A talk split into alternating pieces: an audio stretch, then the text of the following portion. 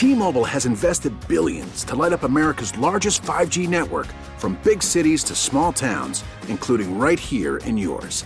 And great coverage is just the beginning. Right now, families and small businesses can save up to 20% versus AT&T and Verizon when they switch. Visit your local T-Mobile store today.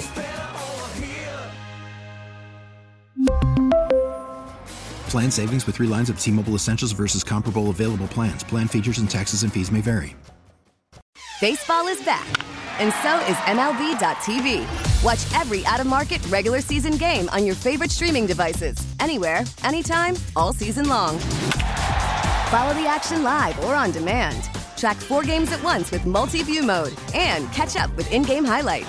Plus, original programs, minor league broadcasts, and local pre and post game shows. Go to MLB.tv to start your free trial today. Blackout and other restrictions apply. Major League Baseball trademarks used with permission.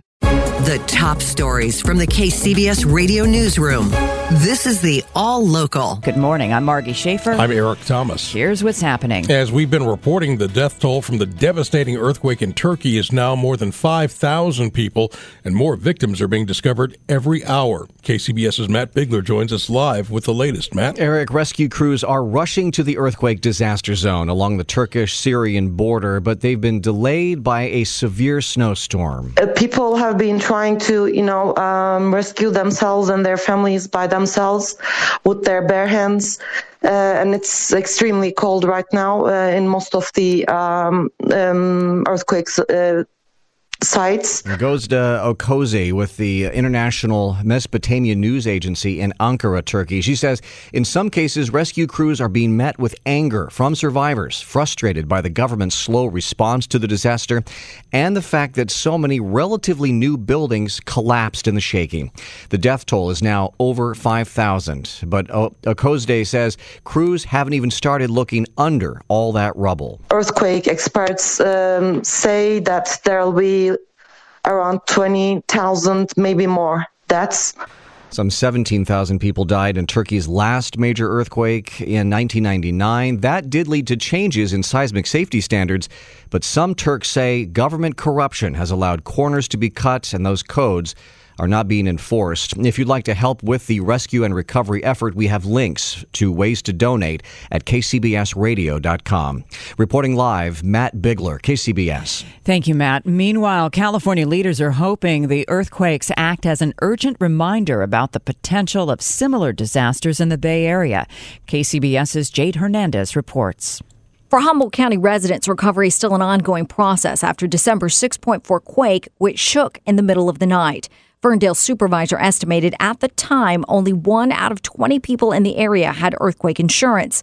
California's insurance commissioner Ricardo Lara says the quake in Turkey and Syria is a signal to act if you haven't already. We are seeing the, the devastating effects of the earthquake in Turkey. It's a great reminder to look at your earthquake policy. Senator Alex Padilla agrees. When it comes to natural disasters, uh, it's uh, something that people around the world, California is no exception, uh, experience. Commissioner Lara points to his office and staff as helpers on the ground for information regarding earthquake insurance. Uh, and if you don't have one, please consider uh, there are very affordable options for earthquake insurance, and our staff, of course, can help um, make sense of all this. If you'd like to contact the California Department of Insurance, you can log on to insurance.ca.gov. Jade Hernandez, KCBS.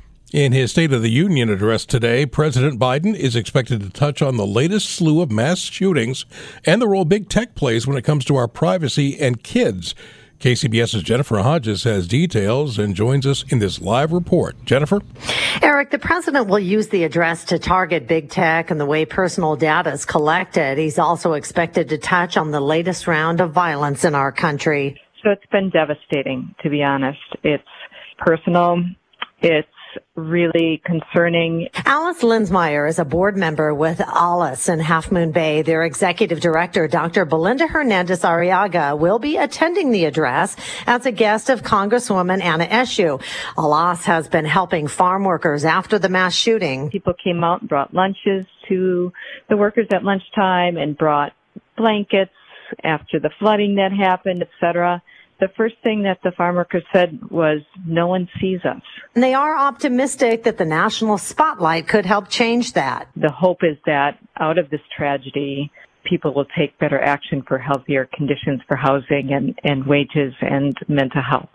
Now, on the tech front, the president is expected to call on both parties to create new legislation to protect privacy. You can hear the State of the Union address live here on KCBS at 6 p.m. this evening. Reporting live, Jennifer Hodges, KCBS. State regulators have found a batch of violations at Santa Clara County's main hospital in San Jose, according to documents obtained by the Bay Area News Group. This comes after a survey released in October revealed Santa Clara Valley Medical Center failed to protect and promote patients' rights, provide nursing services, and create a quality assessment program.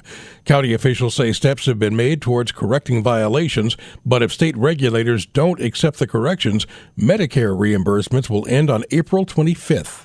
It's going to be a rough mission for the 80 person California search and rescue team now being deployed to quake ravaged Turkey. As KCBS reporter Holly Quan tells us live, the sheer numbers of deaths coupled with the harsh winter conditions make survivability slim. Holly?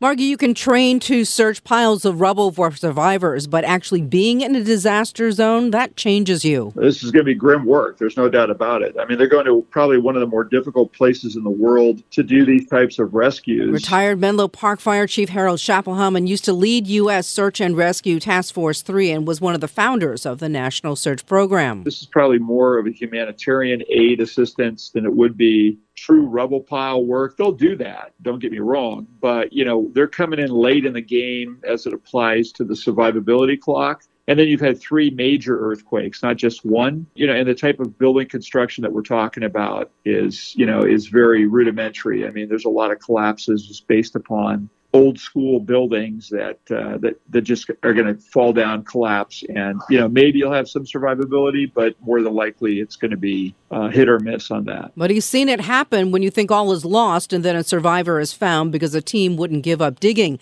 The LA-based team includes rescuers, structural engineers, and canine teams, along with state-of-the-art listening equipment. Coming up at 8:20, we'll take a closer look at why so many structures collapse despite stepped-up building codes. Reporting live, Holly Quan, KCBS. We got a mild day on tap for your Tuesday. Sun and clouds, a mix of upper 50s and low 60s. A more noticeable warm up uh, further inland. Uh, Wednesday and Thursday look for low 60s in Oakland and San Francisco, mid to upper 60s for the North Bay and San Jose. Highs backing off for Friday, Saturday, and Sunday. We do have a slight chance of rain uh, for Friday into Saturday. Rescue efforts continue in Turkey and Syria after that 7.8 magnitude earthquake struck yesterday with several big aftershocks. For more on what made the damage from these quakes seem so excessive, we're joined on the KCBS Ring Central Newsline by Professor Salim Ali, chair of the Department of Geography and Spatial Sciences at the University of Delaware. Professor, thanks for joining us this morning to discuss this. So, um, how is the infrastructure in the area where the quake hit? Was that uh, one of the reasons that there was so much widespread damage? Well, uh, certainly in Syria, the infrastructure was extremely dilapidated, and they've had more than a decade of war that has undermined the integrity of buildings already. On the Turkish side, uh, there was an effort to try and improve the infrastructure about um, seven, eight years ago. They had had earlier earthquakes. Um, however, the magnitude of this earthquake was so large. You know, you're talking about 7.7 on the Richter scale, and for your listeners, it's important to note that the Richter scale is a logarithmic scale. So a difference of just one uh, unit between six and seven actually means that the quake is 10 times bigger. So um, when you have such a large magnitude earthquake, there are limits to what you can do with physical concrete infrastructure in terms of making it steady. And then beyond that, the area is having a lot of aftershocks, and we're looking at huge aftershocks as well. So this is increasing the damage. Exactly, yes. So already one uh, shock can weaken a building, and then the aftershock can, you know, you reach a certain tipping point. It's sort of the proverbial, uh, uh, you know, the last uh, hair that breaks the camel's back kind of thing. So that's um, the problem we are facing with these kinds of building design, especially these multi-story apartment buildings. And increasingly, people are saying we should be designing infrastructure uh, where people have more space uh, to to be able to maneuver uh, when this this kind of event happens. Uh, more outdoor oriented living, where the temperature allows. Certainly in Turkey, they couldn't have those kinds of uh, living conditions. But um, uh, in in um, in many other climates, like in Indonesia, they're designing buildings where um, you know at night people can also have sort of veranda type of uh, infrastructure where they sleep outdoors under like a bamboo roof. So even if it collapses, you don't get killed by it. You know, you mentioned Syria, a war torn uh, country, and uh, one with you know, limited financial means. Uh, is that sort of the pattern here that you'll see the greater death and destruction in countries with limited financial means? Absolutely. I mean, the classic case is Haiti, just, you know, 100 miles from the U.S. shores. Uh, the earthquake that happened there over a decade ago, it killed 200,000 people. Uh, and a lot of those people died because of poverty, and they were living in these buildings which clearly did not have um, the uh, stability that you would otherwise have. Uh, and so, yes, absolutely, poverty um, complicates matters both in infrastructure but also in terms of the post disaster recovery, in terms of diseases which can spread. In Haiti, you had cholera epidemics that spread after the earthquake. Uh, so, poverty is absolutely a threat multiplier. And, uh, Professor, can you talk about the prospect of liquefaction and explain what it is? Yeah, so the, you know, liquefaction is under the building where you've got the the soil and uh, you've got this constant shaking. So when you shake that that soil, it it starts to behave almost like a liquid, and so that makes the whole infrastructure base unstable. And you could have a building that itself is well built, but if the base is going to be, you know, moving around like jello, then the thing's going to fall over potentially. Um, so, you know, th- those are the other additional kinds of challenges you do have. Japan has really perfected some techniques to deal with these things. They actually developed bases which themselves can move. Um, the Osaka airport in Japan which withstood an enormous earthquake, the Kobe earthquake, because the entire airport building was made on pylons which could move. So if you had this kind of dynamic, the whole structure moved with it. But that's very expensive. You can't do that everywhere. All right, Professor, thank you very much. That's Professor Salim Ali, Chair of the Department of Geography and Spatial Sciences at the University of Delaware. Subscribe to the All Local wherever you get your podcasts and stream us on your smart speaker 24 7 by saying Play KCBS Radio. T Mobile has invested billions to light up America's largest 5G network from big cities to small towns, including right here in yours. And great coverage is just the beginning. Right now, families and small businesses can save up to 20% versus AT&T and Verizon when they switch. Visit your local T-Mobile store today.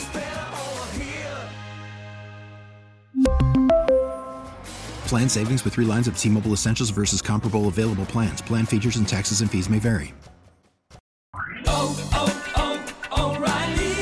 Protect your vehicle's engine with a full synthetic oil change and save with Mobil 1 at O'Reilly Auto Parts. Purchase 5 quarts of Mobil 1 full synthetic motor oil and receive a $10 O'Reilly gift card after rebate. See store for details. With your Mobil 1 purchase, you'll also receive 2 times points during O Rewards Bonus Points Month at O'Reilly Auto Parts. Oh, oh, oh,